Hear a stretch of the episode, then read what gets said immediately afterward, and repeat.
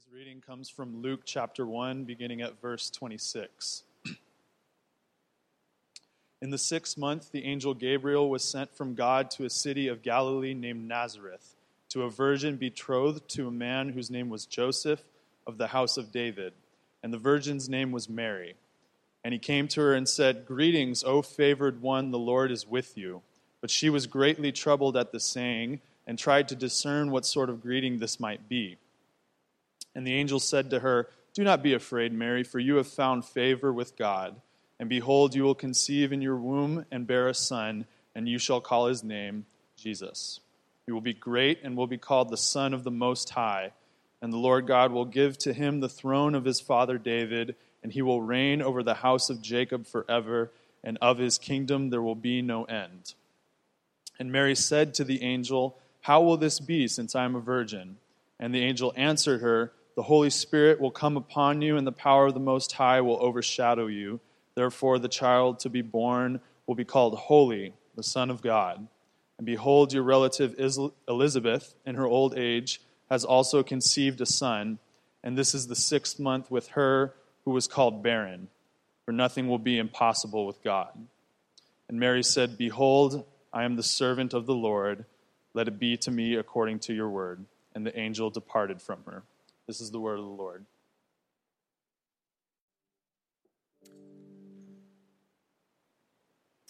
Again, stories that we're often familiar with, but maybe uh, in our time this week to spend a bit more time reflecting on uh, and, and the work of, of the Spirit through these characters uh, throughout God's history of His work.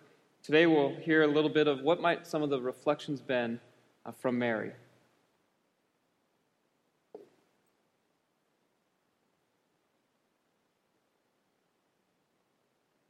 Six months after her betrothal to Joseph, Mary sought a little privacy by climbing the slopes above the village. She sat down on the edge of the hill, excited, scared, happy, sad. She bowed her head, buried her face in her arms, and wept. Suddenly, a hand seized her shoulder in a very strong grip. In the same instant, thunder crashed at her ear. The thunder said, Hail. Mary opened her eyes, terrified. There was no one there, no person, no hand at all, but a dazzling, pillar of light reaching up endless to the heavens.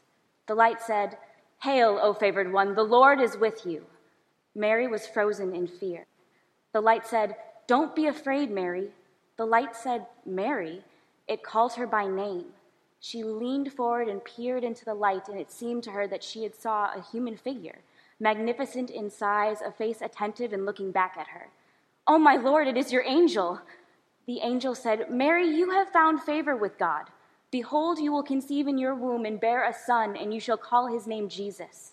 He will be great. He will be the Son of the Most High. To him will the Lord give the throne of his father David, and he will reign over the house of Jacob forever.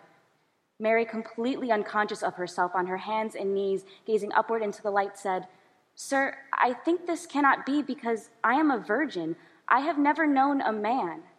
But the angel said, the Holy Spirit will come upon you, and the power of the Most High will overshadow you. Therefore, the child to be born will be called Holy, the Son of God. Mary, go see for yourself that nothing is impossible with God. Visit your cousin Elizabeth, who is very old. She too has conceived a son. This is the sixth month with her who has called barren. Mary whispered, I am the handmaid of the Lord. Let it happen to me according to your word. Early one evening, Elizabeth heard a rapping on her door. Mary, Elizabeth cried, it's you, but you're alone. Then several things happened so swiftly that they were all one thing, and that thing was the revelation of God.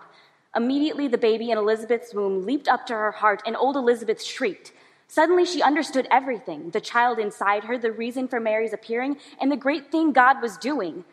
Oh, Mary, Elizabeth cried. She grabbed at her young niece by both arms and pulled her into the house. Mary, blessed are you among women, and blessed is the fruit of your womb. What a gift has been given to me that the mother of my Lord should come to me. Mary said, You know about me?